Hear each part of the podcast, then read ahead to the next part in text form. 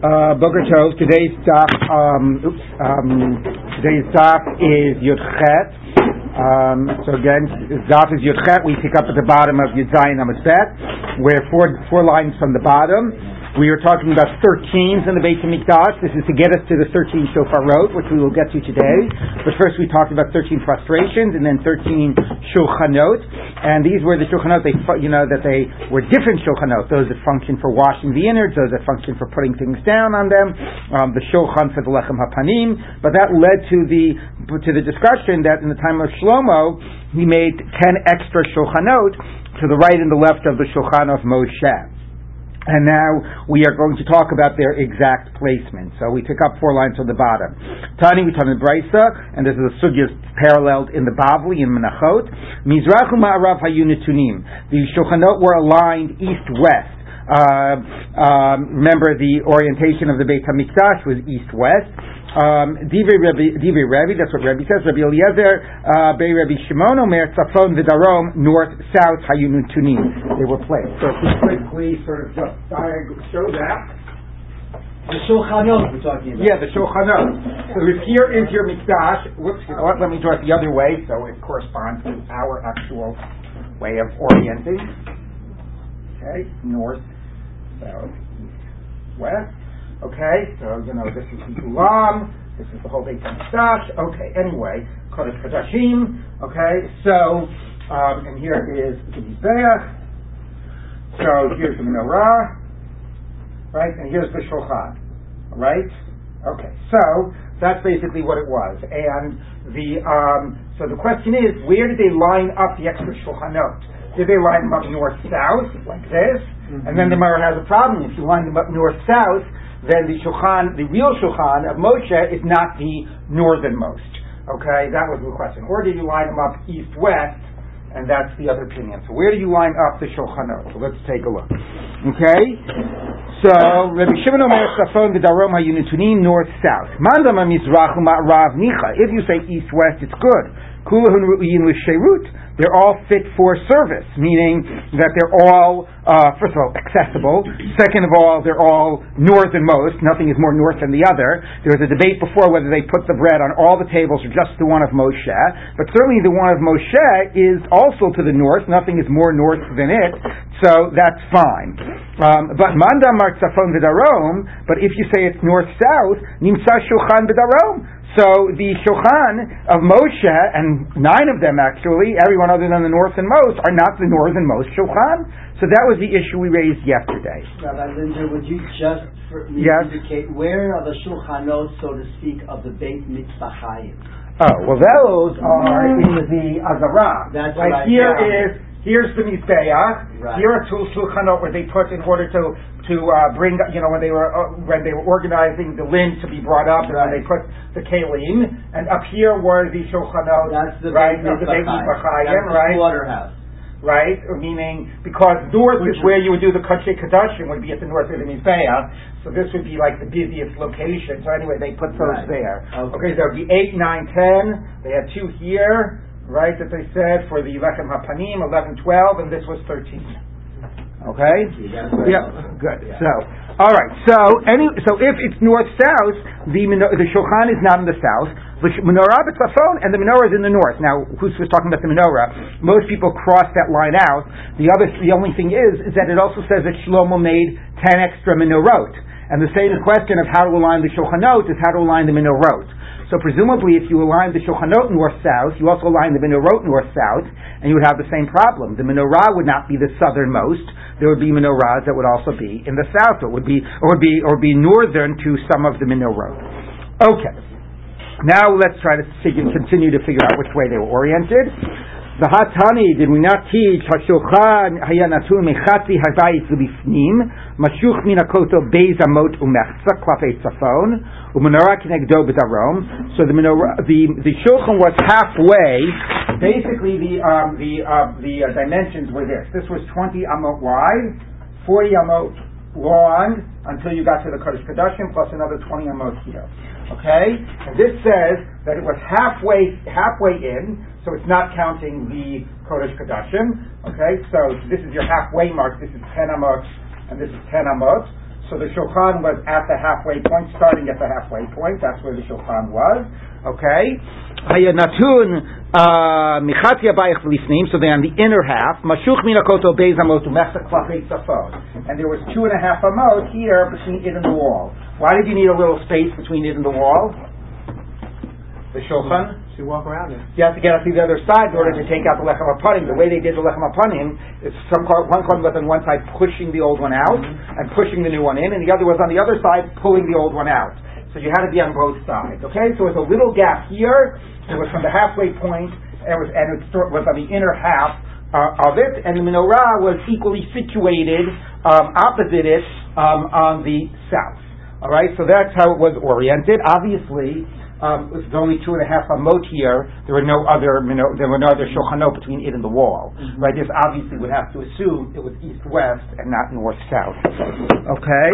Um, okay. Mizbech hazahav hayanatun beemtza habayit. So the the altar was smack in the middle of the house. Um,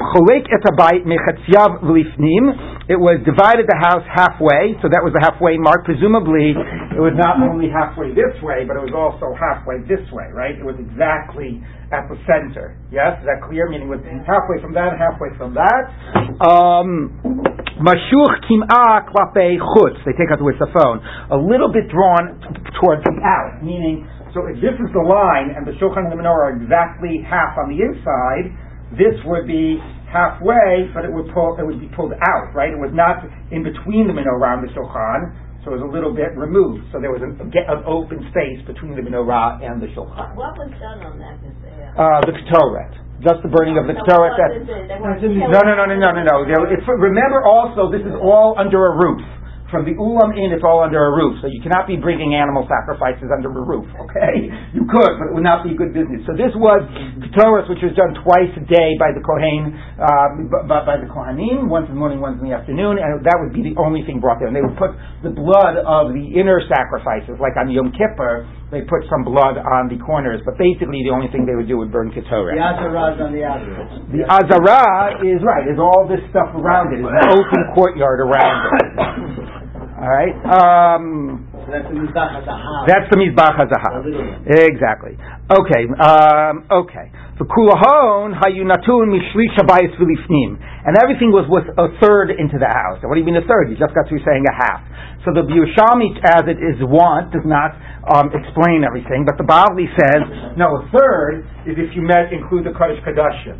So it was twenty amot in, right? You call it half. Well, it's halfway from this section, but if you look at the entire thing, including the Kodesh Kodashim, it's 60, so it's a third. Okay, so it's a third or a half, depending on how you count it. Um, okay, so now it says, um, Esther wrote now. Okay, Esther wrote Asar Shlomo. Now, uh, by the way, so before we go on, um, I want to just point out. So we have an explicit brayta that supports that supports the idea of east-west. According to this brayta, right, it's very clear. The shulchan was very close to the wall. There's no way to say north-south. The Yerushalmi does not make any attempt to try to reconcile it according to the opinion of north-south or even engage it. It just has a straight bright that clearly proves east-west. So there's a very interesting comment here, both by the Korban Eda and by the Taklin Chadatin. Uh, I'll read it here in the Taklin Chadatin, the first uh, line here on Yudchet Aleph. He says, so he says, this bright obviously contradicts the north-south approach. The Gam Stam Masnisin de Menachos Kivasei de Rebbe. The Lav Orcha de Yerushalmi Laharich Hilchasa, which is really a nice way of pointing out a significant difference between the Yerushalmi and the Bavli. We don't try to to make ukimtas and say, well, if I read it this way, I could be miyashev it. Look, clearly the evidence is one side. Let's move on. Okay, so there is a quite a stark difference between the Yerushalmi and the Bavli. Uh, written by Rabbi All right, so now the Gemara continues. Okay. Now that we talked about the Shulchanot, we're going to talk about the Minorot and have a similar discussion. Esther Minorot asar Shlomo. He made ten additional Minorot. Shenemar v'yasis Minorot zahav Eser chmishpato v'yitain beichal Hashem yamin v'hei mismo. Five on the right, five on the left. Now, what does it mean right and left? So again, if we're talking about the normal reference of, normally we assume, as I mentioned before, a person is facing east. The phrase to orient yourself, the orient means the east, means to face yourself eastward. You face yourself towards the rising sun. That's why one of the words for east in the Torah is kedma, kedem, in front of you. A word for south is heimana, which is from yamin, your right, because if this is east, your left is north and your right is, and your right is south. So if that's what yamin and small means, north south, assuming that you're oriented to the east and right and left is north and south, we've got the same problem we had before.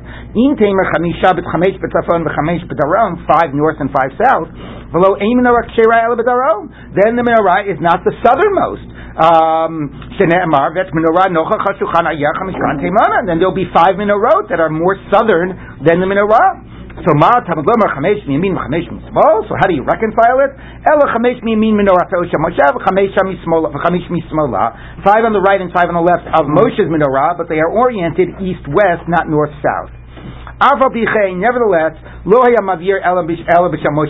exact same debate by the Shulchan, the exact same even discussion, what does left and right mean, we're having by the menorah. Even though Shlomo made these extra ones, they only lit the candles on Moshe's. Shenemar Ba'erev. It uses the singular, then as the as Divrei continues describe as it's describing it uses the singular, and it says the menorah to um, to kindle in evening and every evening. Yosef Yehuda Omer Akulana Yamavir. No, there's another pasuk there in Divrei Yamim as well where it talks about the making of the menorah, and it actually there indicates um, that Shlomo's placing of the menorah that they would use all of them. Shenemar that haminorot v'neirotehen liva'aram kamishpat lifnei hadvir zahav sagur va'perach v'hanerot v'amelkachayim zahav hu michlot zahav. That's the end of the pasuk. So it says they would they would they would uh, kindle them before the dvir. The dvir is the kodesh kodashim, pure gold, and the flour and the and the and the uh, lamps and the uh, tweezer and the, the, the, like the tweezers, everything was michlotav, the purest of gold. So uh, basically, you have a contradiction in the psukim whether it indicates whether it was only Moshe's that was lit or were the other ones lit, and this exactly is the debate of Amoraim, what they really did, as we had the debate by the Shulchan. Again, it's quite shocking when you think of the idea that Shlomo made all of these extra vessels. Um, again, if you want to make some extra bowls or whatever, you want to do something slightly different to the walls, but it would seem so much from the Torah, you know, that the exact vessels and their placement is so precise about what the mikdash looks like. So number one, he adds the vessels, and number two, to think that now they actually began a whole other ritual of making more lechem hapanim and lighting multiple menorot. Obviously, you understand the inclination to try to underscore the pasuk that seems to be talking that it was only that menorah proper of Moshe that in practice they used. Yes, Charlie. Uh, why would that be surprising? The dimensions were larger the uh, the altar was larger. Uh, yeah, but you know, I guess the sense is that it's one thing to like make it at a different scale. It's another thing. Uh, yeah, I don't know. To me, it seems. It's Yeah, I mean, to me, it seems that it's like you know, to me. Uh, somehow it seems like the exact kalim were very sort of central to you know to the to to to it wasn't like fundamentally it was a structure and you put various vessels inside. I mean, you know, the whole Torah sort of starts with the vessel and works backwards, right? Starts with the aron, starts with the vessels, finally, eventually you get to the structure. So it does seem to be a little bit different to do things at a different scale than it does to actually change those primary vessels. Anyway, what are you going to do? Shlomo did it. But you understand the inclination to say that they only used the one of Moshe. You're Okay. Yeah, what did I say? Tweezers? Yeah, well, that's essentially the same. Tweezers are smaller. Bigger. What are tongs are bigger? It's a yeah, but the, scale. Uh, there you go. No, but the Melkachayim, I think, are for for for the for the wicks. I think so. That's why they're more oh, tweezer like. So nice. I think so. Yeah. yeah. All right. Anyway, so all right. Now we're going to f- do something on this phrase michlot zahav. What that means, like the purest of gold. So hein kilu zahavo shel Moshe. So in the gold that they use for this for the menorot they made an end with the gold of Moshe, meaning it was like um, it was like you know so much more than the gold that was used um, in Moshe's menorot. I mean, obviously they made ten, but we're going to see even more than that. Let's take a look. Tani Reb Yehuda b'Shem Asi Hayashlomonoto Elef Kikarei Zahav. He took a thousand uh, talents of gold, Umachnisan Likur, and he put them into a, a furnace. Umotzian al echad, and he would burn out all the impurities, so he'd only be left with one. Now, uh, I, I could, could not have really been pure gold if you could burn out 999 parts out of a thousand of impurities. A- But this, actually, that's well the way the gold is refined today. yeah, but not with that proportion, right? Yeah, that's about right. What 999 It's parts? Extraordinarily inefficient process today. That's No, no, no, no, no. But if you have 900, if you have a thousand units of metal, you'll be, and you refine it to the purest gold, you'll be left with It's one gold, unit. gold ore, which isn't really an ore. Yes. It's probably about a thousand to one. It has very tiny. Oh, but then you wouldn't call this gold. You'd call this ore that has gold gold in ore. It. Gold it- ore. Maybe that's what they mean. I don't know. Anyway, but That now would- you understand the make a lot of phrase that they end, that they like consumed all of the gold in the making of this. Um, L'kayim shenemar kikar zahav tahur asaota. Pure gold, and to be pure, you got to do everything to get out all the impurities. Tanya, we turn to Brisa. Amar Rabbi Yossi Bei Rabbi Yehuda. Ma'isa b'menorat zahav shasa Moshe b'midbar. The menorah that Moshe made. V'haisa yisera dinar zahav, and it was a dinar extra of gold weight than it should have been. It wasn't. It was a little over kikar. Now that's fascinating. What does that mean? Moshe got it wrong. I mean, I don't even understand how it's describing the scenario. Maybe it's talking, this is what happened when Moshe made it, uh, that they found out, and when they initially made it, that it was an extra dinar. Vichnisu ala kor shmonim pam. They ran it through the furnace 80 times in order to get out the impurity, the lo chasra and they couldn't, they couldn't get, they couldn't boil it down, they couldn't get out that extra dinar worth. So the Gemara says, v'yeyut, that actually makes sense. Adlo yakum al barre have a chaser sagin. Before it became pure, it was it, it, it did not yet exist at its purest state. So then, every time you would put it in the furnace, a lot would go away, would burn away. Mindo kaim al barre. Once it existed at its purest state, which is the way Moshe made it, lo chaser klum. You could put it in the furnace a thousand times. There's nothing left to burn away. It's already the purest of gold. So the furnace does not, I mean, obviously it depends on how, I guess, hot it is, but the furnace does not burn away um, gold, it only burns away impurities. Again, though, the idea that Moshe's menorah was a little bit over is quite strange. Okay, so now we begin the uh, next one. By the way, I had forgotten yesterday, I wanted to tell you, we came up with this interesting word uh, about a day or two ago in the Yerushalmi, Dilma, which I told you was a Yerushalmi word for ma'aseh. Um, and I knew that there was an interesting Greek etymology to it, so I checked into it, and guess what? It comes from the Greek word drama. So the lamed and the resh sort of interchange, but it's basically that's Dilma is drama in the Yerushalmi. So it's and, it, and that introduces a story. All right, let's take a look at the next Mishnah. Um, now we get to the reason we're talking about all these 13s, or the reason it's in our Masechet, and that is for the issue of the shofar shofarot, where they would put money. Um, and this might not, this, some of this is about shkalim, but as you've seen before, we talked about sanctifying things and other types of issues, that it's all, a, a lot of issues around money given to the Beis HaMikdash, not limited to shkalim. Shlosha sar shofarot hayu b'mikdash. There were thirteen shofarot. Again, these shofarot are sort of pyramidal, pyramidal, uh, pyramidal uh, sh- uh, tzedakah boxes, um, and therefore you put a thing in, and then you can't, you know, stick in your hand and get anything out. It only has a very narrow opening at the at the top. So kept people honest. There were 13 of them. The cost of a land, here's what was written on them. Taklin chadatin, one was written new shekel, for this year's shekel. Taklin atikin, old shekel, for if you had to pay up last year's and you, you, you were late.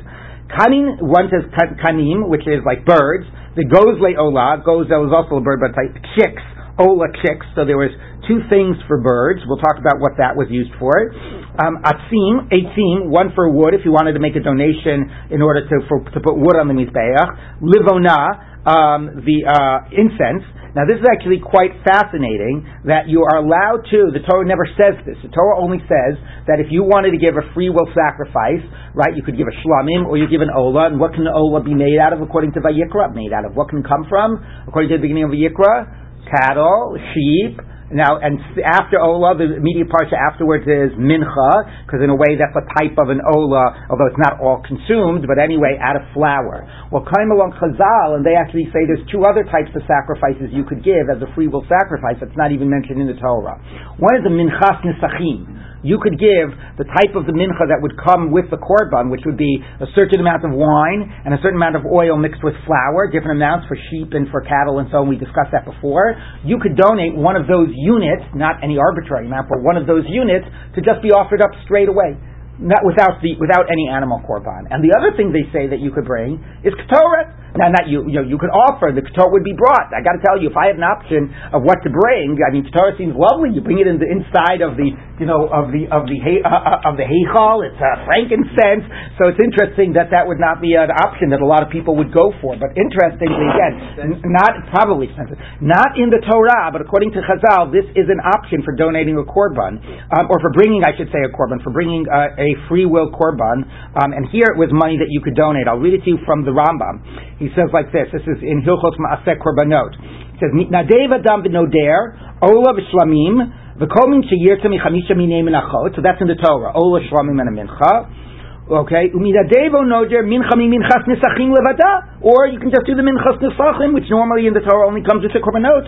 Ne'eza min shlosha minei minachos nisachim, when any one of the three that are mentioned in the Torah that comes either with the with the ram or with the sheep or with the cow.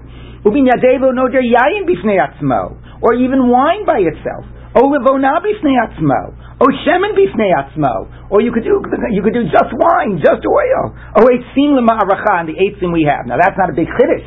I mean, okay, they needed firewood, but the chiddush is that the eitzim are treated almost as a type of a korban. B'nei shehu ki korban. And the Bavli even has a question whether when you would bring eitzim that were donated as a neder, right? Not that they used for communal funds to buy the uh, to buy the firewood, but somebody donated it as a private neder. Would you put salt on it? Because it says al kol korban melach. How much would the wood actually be treated as a type of a korban? So it is quite fascinating that Chazal understand that there's an expanded op, you know range of opportunities to bring free will sacrifices not mentioned in the Torah, and that's what this um, that's what this ketoret is. Okay, so you had eitzim ketoret. Um, so what are we up to? Four. Um, uh, no, we had we had two shekels, the two birds, eitzim and levona. That's six. Zahav la kaporet, you could donate money that would go for the kaporet. Now we had this phrase before, which is quite bizarre. The kaporet was the cover of the aron. How, how much gold was it? It was already made. How would you need any more gold? So the Mepharshim try to say that this is a generic, and it really means for like the for the for the like the clichares, the clay shares. Although it is funny that it calls it la kaporet. Okay, so that gets you. It's the same as parochet. No, parochet is the curtain. Kaporet is the gold cover of the aron. So who needs more gold for the gold cover of the aron? It was already made. All right, so you're up to seven, and shisha linadava, and six for free will, which is going to mean olot, vehema olot, as we talked before, right? That's called ketza mizbeach. When the mizbeach wasn't, nobody was bringing any korbanot, you draw on these funds to bring these uh, free will olot from money that was donated or other funds in order that the mizbeach would always be busy. Now, now we're going to go back and discuss each one of these. Taklin chadatin, new shekel, shebeko shana. So each year's shekel, you would, you, when you came to give your shekel, you put it in that. And then remember, what would they do? They would empty that out, put it in the lishka, in the room, and then they would, three times a year, remove the shekels from the lishka, and that would be the trumat halishka. And that would be, they would start applying it to the korbanot. Okay, so that would be for the shofarot um, Vatikin, old ones, Mishalo Hevi, Saka, If you didn't bring last year, there would be, what is it, like tax amnesty. You could come ahead and give it this year, and that would be when you're paying up last year's shekel. I don't know if you could go back two or three years, but anyway, it would be last year's shekel. Kanim, bird sacrifices. Hein torin, those are the the older birds, the pigeons. The gozle ola, hein b'nei yonah, those are the turtle doves, right? The two types of bird olot that the Torah um, allows for. Okay, um, kulan olot, and those would be olot. Even Reb Yehuda, basically, it's another type of a free will sacrifice. Maybe you want to give big birds, maybe you want to give small birds. Okay, but these are the olot, which are the you know these. This is one form of an olah is to give it as birds. That's what Rabbi Yehuda said. No. Kanim echad chatzes echad ola. Goes ola kulat olot. No, the difference of having two different shofarot is if you put it in the word kanim, because kanim, by the way, does not mean older birds. Kanim is just a generic. It comes from the word kan or kane, which means a, a, a nest. So kanim actually would be when very often in certain purification processes you would have to bring two birds, one for chatas, one for an ola. It happens a lot with a woman who's a zava or a yoledes, um, and therefore um, he says that what you would do is you would just put the money in there, and kanim would then be understood that any money that goes in would be split half for an ola, half for chatas, and then if you had to do this for your purification process, rather than having to go buy the birds and bring it to the Beit HaMikdash, you'd put your money in the shofar, you'd go home, and they would make sure that they would use up that money each day and bring the appropriate number of sacrifices, and they would do it for whoever gave the money. You know, you, don't, you could have blanket intention. And therefore, that is how you would bring your obligatory sacrifices, not just free will is just by putting the money in.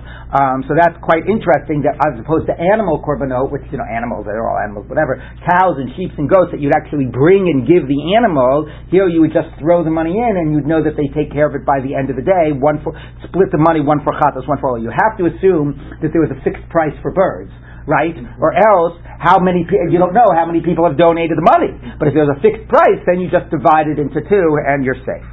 Okay. Um, now, somebody says, "Hare alai eitzim." I obligate myself to bring wood to the base of mikdash.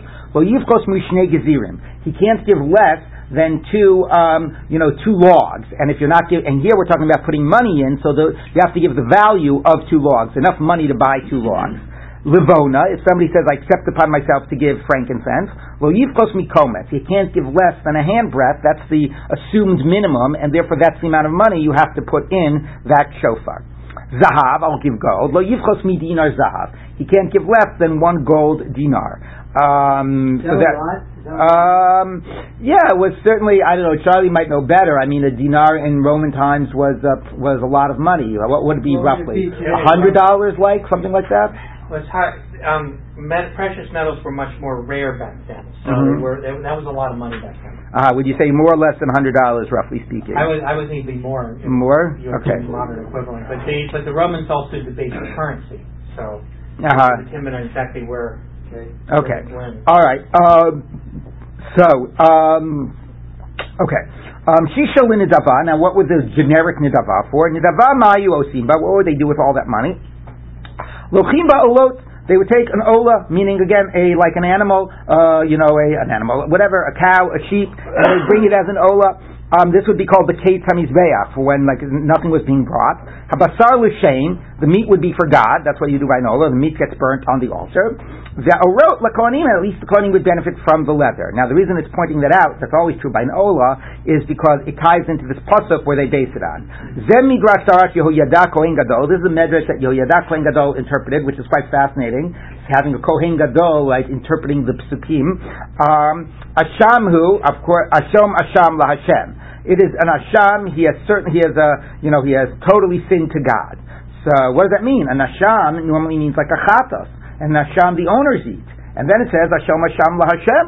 So zakwa. This is the rule. Koshu ba mishem chatas mishum ashama. If you one of the one of the monies that would go for the kayitz hamizbeach, you might remember, is if you had an asham that let's say couldn't be used, the owners died. You'd wait till it got a mum. You'd you know, you transfer the value and the money would go for an ola for Kesha Mizbeach. Or if you had money, a chatas normally would be let die if it couldn't be used the animal itself.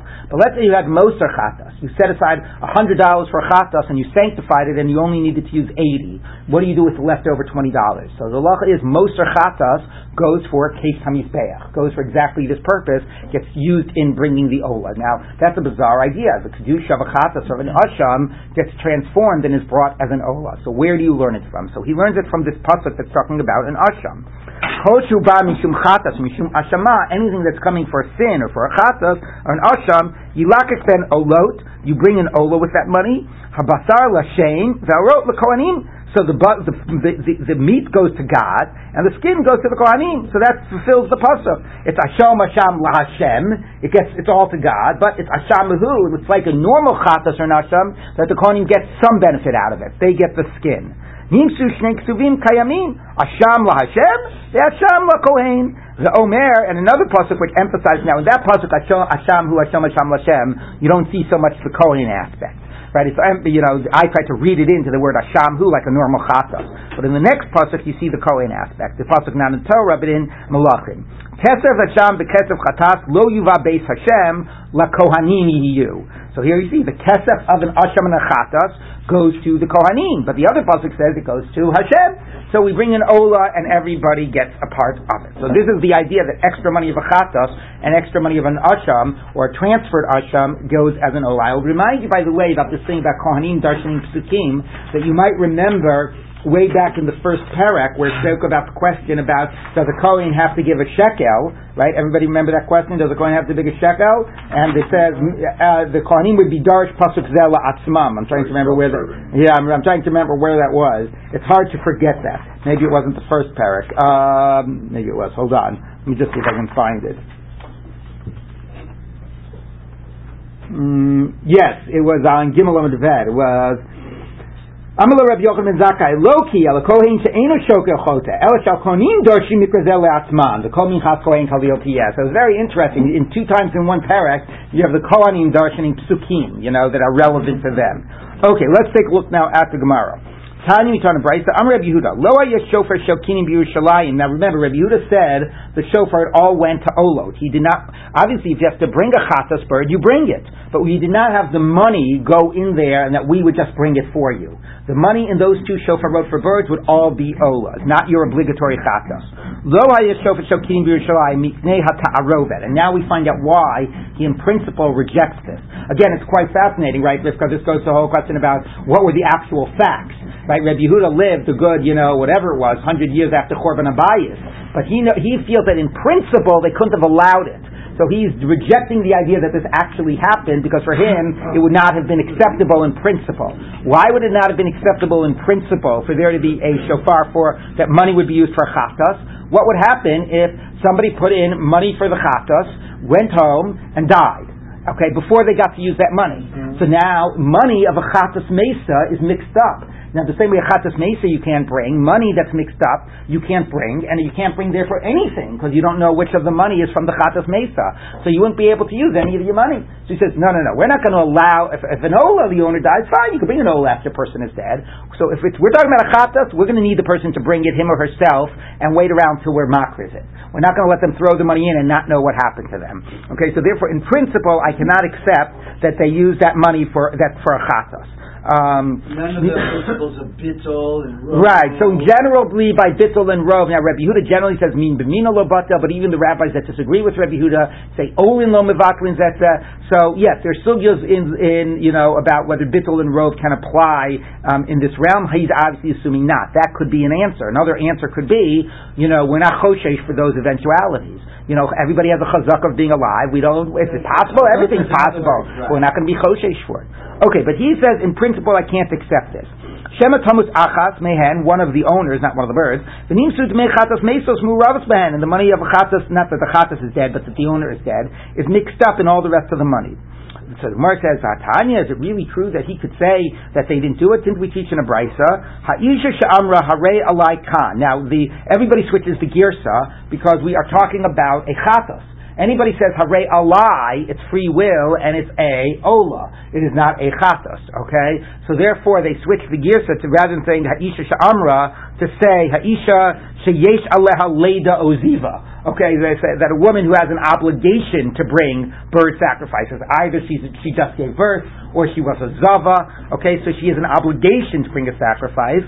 Nivia de mekan, or she brings Cain actually, should be, she brings the money for two birds.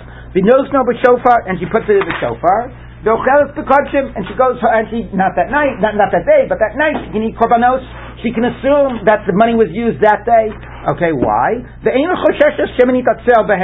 doesn't have to be concerned. Maybe they were lazy and didn't use the money that was in that shofar. Okay, so so the choshesh shema demechatas mesos said, and the Breita goes on to say, or that the kohen does not have to be concerned now that um, that that she died. She doesn't have to be concerned the kohen didn't use the money; they will use up the money each day, and the kohen doesn't have to be concerned that the people who put the money in died. So you see, it's against Reb Yehuda. Now I don't know why it's such a question. Reb Yehuda is a Tana. Fine, it's against him.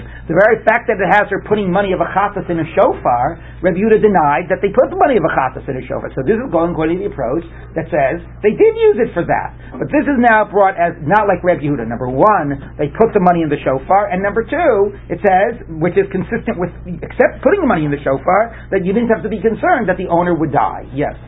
Wasn't that the sons of Eli, what, um, they would take, the women would come with the korban and Yes. they delay. Right, They would delay. right, right, right, right. But that's not what we're afraid of here. And that's also because the women would hang around so that they would use it as, you know, um, you know, they would use it for, uh, um, you know, for immoral purposes, you know, in order to, in order to, uh, you know, get, you know, in order to compromise the extort the women, women. to extort and, com- right, and compromise the women. Here you put the money in and you'd leave. Sacrifice. Right, here you put the money in and you'd leave. I do wonder why, of all the things, do we say that, you know, you, all other animal sacrifices you bring, and here you just throw the money in and you leave. I don't know why, um, by the birds. I can, there could, two interesting reasons suggest themselves. One is that birds were a lot, you know, cheaper and it's, you know, and also they're like, make a mess over you if you try to carry them and, you know, it's a messy business, I think, with the birds more than the animals, and it's just easier to just take your money and the animals maybe, you know, people have their flock and they would naturally bring one of their flock, it was more their personal, often not just something they bought. Another interesting thing is that a lot of the bird sacrifices are brought by women, so you wonder, is there an idea here that they're trying to get women to get out of the, you know, out of the way quicker, just give them money and leave and we'll take care of it. So I don't know, but it's interesting why of all things. um, so anyway, so here you see it says that they would put the money in. So, so um, now there's a question if this line that the Kohen didn't have to be concerned is the line from the Brisa or is it the Gemara pointing it out? But either way, that's clear that you could just put the money of Achatas in and you didn't have to worry, not like Rabbi Yehuda. So the Gemara says, yes, Why, why do we assume these nidavot are, are, alot, not shlamim? Um, because a stam nitav, I mean, you could bring a shlamim, but if you just have these like, you know, generic, so the, in a way the Torah starts with Ola. The first, the basic way of giving something is giving it fully. Right? A shlamim is a more interesting type of a category. Uh, You you, partake in it. partake in it and so on. So, I, but yes, but this idea of just, I'm just going to make a donation is like a, you give something over fully, and that in the Korban would translate as an Olah, which is interesting because there's a halacha that if somebody says, Hare alai korban, guess what you bring? If you just say Hare alai korban. Any guesses? You bring a, what? You would think an Ola. You know what you bring? You bring a, you bring Ketores. Because, I'm just trying to find it in the Rambam. Hold on. Because, uh, because, da, da, da, um, uh, uh, let me just see quickly if I can find it. But because Ketores is the one thing that goes fully La Hashem of anything that is burnt on a it's Because even, because e- it's all Reach Nichol. Even the Ola is, what do you call it? Even the Ola of the Kohanim get the skin. So uh, it's quite fascinating. But anyway, the idea is that it goes fully to God. Right. Okay. And they can't burn the bones. Good point. Okay. So the Gemara says, no, ki kamrinan, or ki kamar, when did Rebbe Yehuda say, I'm afraid that the money is mixed up? V'chatas shemesu ba'alei and vadai. If we know the owner died, then it's going to really be a problem. Okay, now, the question is, what the heck do you mean? Rebbe Yehuda didn't just say his halacha if the owners died. Rebbe Yehuda is denying that they had a shofar for this purpose because he was concerned about the eventuality that somebody would die. So it's not at all clear to me how they're trying to be miyashev Rebbe Yehuda with this breita. The simple sense is this breita is the anti-Rebbe Yehuda position. It says we do accept the money for a chatas and we're not concerned that the owners will die. Okay, but anyway, whoa. Joe, Joe, pull up your foot. You're pulling the wire. Okay, so, um, okay, but anyway, some some try to see that somehow it's saying that even Reb Yehuda is not concerned it will happen. He's only concerned when it happens. But if that's true, I don't understand why Reb Yehuda doesn't allow for there to be a shofar for a chatas. Anyway, now the Gemara says another point. The Iyamrina nivur arba zuze v'nishti binara. Wait, wait, wait! I got a solution. Sort of like Dove said, why don't we use why don't we use bittel? Well, why don't we use something else that we sometimes use? Particularly, we often use this by avodah zara that gets mixed up. Take four zuz, which is just a way of saying whatever the appropriate sum of money is, and throw it in the ocean, and say that that money was the money that got mixed in, that was from that owner that died. Okay, if we find out that an owner actually died, we're not going to do it every time, but if we find out an owner died, what about this as a solution? So the Gemara says that you can't do. Um, the idach listri and the rest of the money be permissible. For hamrina ba'alma, Rabbi Yehuda lays like brera. Rabbi Yehuda doesn't hold of brera. Now I have to tell you that this is a very strange use of the phrase of brera, Mm-hmm. uh, because brera normally, at least in the Bavli, means when you stipulate at the beginning and you let the future events define what you meant. So you'll say, I am now taking terumos and maasros from this pile of fruit. The fruit that I am taking is the, is the, is the piece of the fruit that will be left over by tomorrow. Okay, so I'm making it clear, now I'm doing the act, but what the content of that act is will be defined based on future events. That's Brera. This is not Brera, this is magic.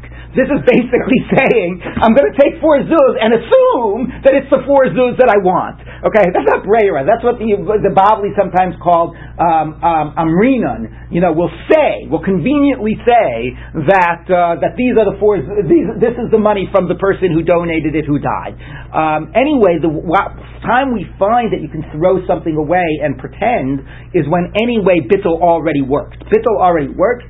Somehow it doesn't look right and therefore sometimes Chazal will say take something and throw it out once it already was effective based on bittul. Okay, but just to say just to say this automatically helps me find the one I was looking for. Uh, somebody told me about his. Uh, he had a friend once who uh, wanted an umbrella, didn't have an umbrella, so he went over to the uh, lost and found at the uh, at the MTA, you know, at the subway, and said, "I lost an umbrella." So the guy had like a thousand umbrellas. He took it. He says, "Is this it?" He said, "Yes." so, so yeah, by chance. Okay, so anyway, this is um, this. So anyway, so obviously we won't say that here. Now maybe again the Yerushalmi means, as Doe said, bittul should work, and if bittul, but we don't like the idea that there's money mixed up. So we do this combined with bittul as a way of as making it appear like we got rid of the money. If it's already based on bittul, that's more understandable. But it's quite fascinating that it uses this phrase brera. The bottom line is Rabbi Yehuda does not have a solution for this, and because he does not have a solution for this, he does not allow chatas money to be placed in the shofar. If you want to bring the chatas, you got to bring it by yourself. Yes. Why couldn't you take the coins and say, wherever the coins of that chatat were that died? Oh, good question. Because you can't transfer the kedusha of a chat, uh, of, of chatas hamesa. Now, why you can't do it by coins? Because money normally you can transfer Right. kedusha and That's so exactly on. my point. Yeah, that's a good question. Um, do we give that? Why we give that status to the money? Um, I'll have to get back to you on that. That's a good Okay. question. Because normally by money there isn't an issue of transferring the kedusha. Um, okay, so let's take a look um, now as the Gemara continues. Um, Rabbi Yossi Bey Rabbi Boon, Amar Rabbi Babar Mamo, boy. So he asked the following question. Amar Harei Alai etz. If somebody said not I will bring etzim, but they said I will bring an etz. So maybe Gezer Echad. So can you bring one, you know, one um, log? If you say etzim means two logs, if you said etz, could that mean one log? Or do we say no? There's no korban of wood that's less than one log. That's less than two logs. So Amar Reb Lezer Masnisa Amar came. No, our our our Brisa shows us why. It says korban b'fnei atzmo, korban b'fnei atzmo. Our Mishnah shows it that each log is considered has a status of being a korban. How do you know one log has a status of being a korban? Kahai tamam, like we taught over there in Yoma. That when they would bring the wood on the mizbeach in the morning, they would always put new wood on the mizbeach. If you remember, anybody learned those mishnayos in Yoma, we're talking about how you got thirteen kohanim to do all the different pieces of the process of bringing the tamid and you know the morning sacrifice. Well, two of the kohanim would be given the job of bringing the wood. Each kohen would bring one log of wood. So if one kohen is putting one log of wood up, you see that it has the status of some ind- some independently significant type of a you know of a minimum offering, and therefore it is possible to give even just one log of wood. Rabbi Yeshua ben Levi Omer, um, Uvyin Ama be'ama be'ama sh- um, sochekes. Their thickness of the of the log is an amma, which is big, like a foot and a half thick. So you know, really, you, you know, you're talking about a really thick log. By and that's a loose amma, like you know, an amma measured loosely, which means more than exactly an amma. Uh, the amma sochekes. The arkan, but their length is ba'ama giduma that they're an amma long, but they're actually a, a, a miniature, a midget amma. So it's not really a full amma long, which is funny that you call the width, which is the which is the longer one, the width. But okay, the length, but it's you know also it grows like a tree, so width is defined by the way it grew. The width is a little more than an amma, and the length is less than an amma. Why is that? So Reb Chuni b'shem Rabbi Ami can mean tortini. He says like a tortini. Now, if you remember, so um, so a tortini is uh, explained to be a type of the arm used in a balance. So he presumably is saying that it's not so thick. It's thinner actually, because it's pretty Yeah, bizarre. Yeah, so it's pretty bizarre. I mean, you know, the, the, the, the you know, the, and it's pretty bizarre to be thinking about bringing a log that basically is like a square. Anyway, but now we're going to see why it's important to be less than an amah. Um, but the actual place where they would have the fire would only be an Amah. Now that's pretty shocking, right? Because you normally assume you need a huge fire for all of the korbanot, but that would only be an Amah al and therefore the wood can't be protruding outside of the actual square, which is don, you know, which is where the fire, where, where the wood is burnt. So therefore it has to be a little shorter than an Amah. L'sika lo ayavo el ama geduman. That's why it was a, a, a short ama. The tani came, and we thought similarly, ama hayesod, the ama sovei, the ama karko, the ama kranos, the ama ma'aracha. So basically, the yisod and the sovei we don't have to worry about. That's sort of the different way in which, right?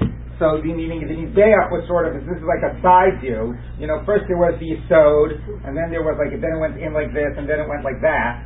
Right? This is like a side view, and then the same thing down there. Okay, so that's so anyway. So this goes in an amma, this goes in an amma. You know, as you're going up. You know, that's the yisod and the sovei. But here is where we care because if you have an amma for the kranos and an amma for the like a karkov, which is an extra amma inside here right? So if you think about how that shrinks it, if you have one amma given to the kranos and one amma like some type of a walkway, right? So there's two ammos instead on each side, right? You see that two ammos instead on each side. So if the center if the center is one by one, and now we've just said that there's a two extra on each side, the whole thing is five by five.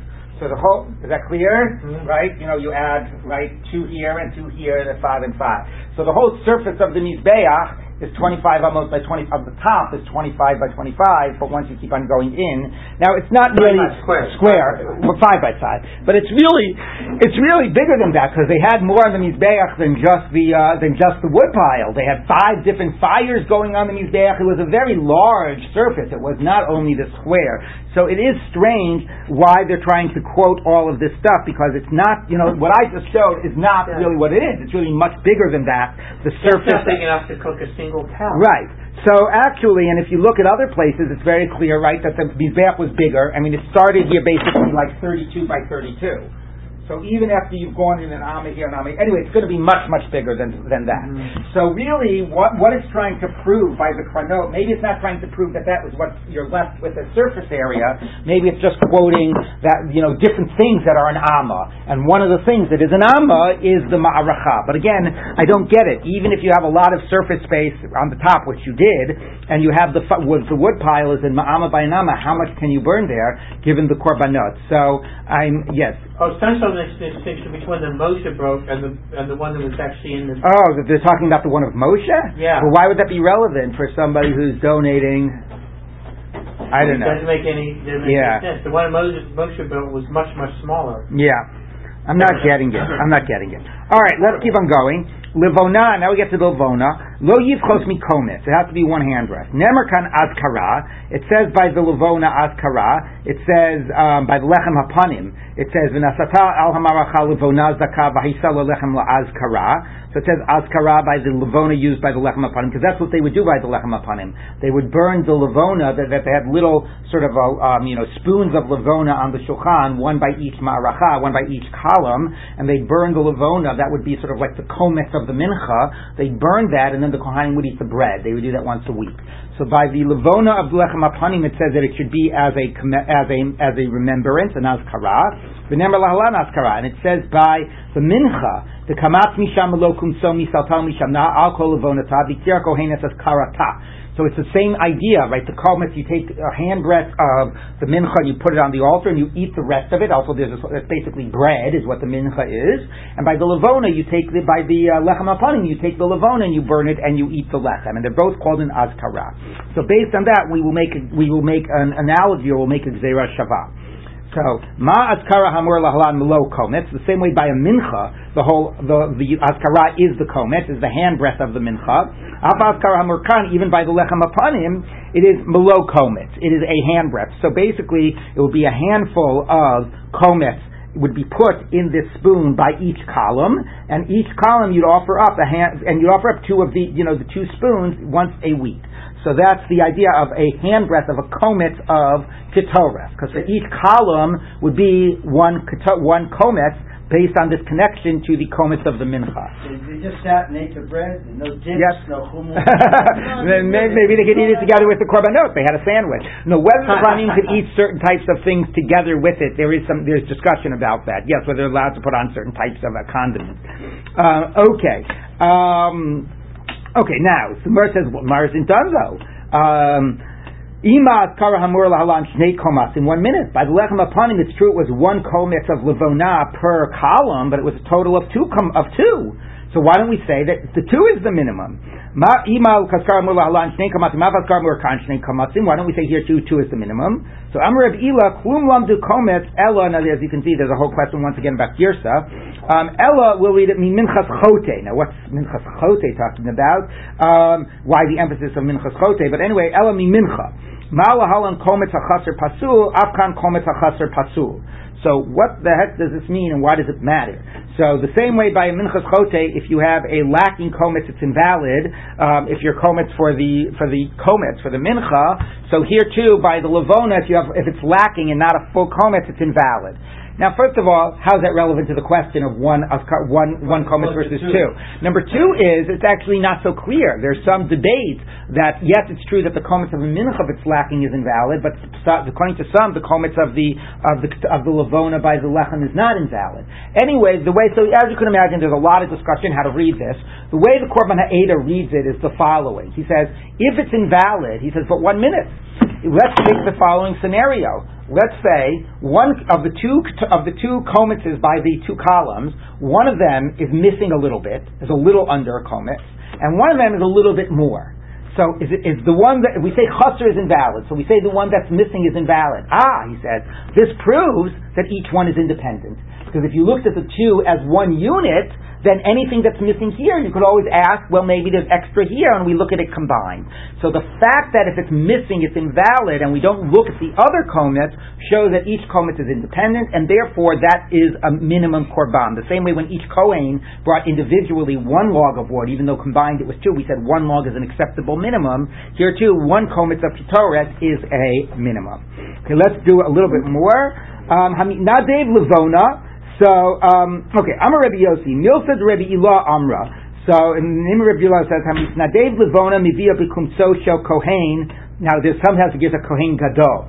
Okay, if you say, who's Komet? Whose hand breath? That's not an that's not a fixed measure. So he says you have to bring it in the hand breath of the Kohen Gadol. Now, why the heck the Kohen Gadol? So the actual interesting thing is is that according to the way a number of Mefarshim read this, it is the biggest Kohen not the Kohen Gadol, the biggest Kohen. So if you don't know which Kohen is going to offer it up, and it has to be a hand breath, so you have to bring it based on the biggest Kohen. Okay? So Rabbi Chizkiah b'shem Rabbi Yirmiyah b'afilu b'kometz ba'alim. No, you can bring it based on your hand breath and you can even bring it in the kometz in the kometz of yours, and it does not have to be based on the kohen. Okay, we will. Oh, let's just read one more line here. Zahavlo yifchos. If you say gold, it's not less than a dinar. Amr Lezer he's kurt sura. That's if you say I'm going to give gold coins. You allude to coins. There you go, Charlie. Your whole point of coins. Aval lo yizkir If you just generically say gold, maybe a few tzinora, you can even bring like a uh, like a, a needle of gold, a tiny amount, or donate an appropriate tiny amount. Okay, we will pick up with the Nadava part tomorrow. Rosen, uh, That's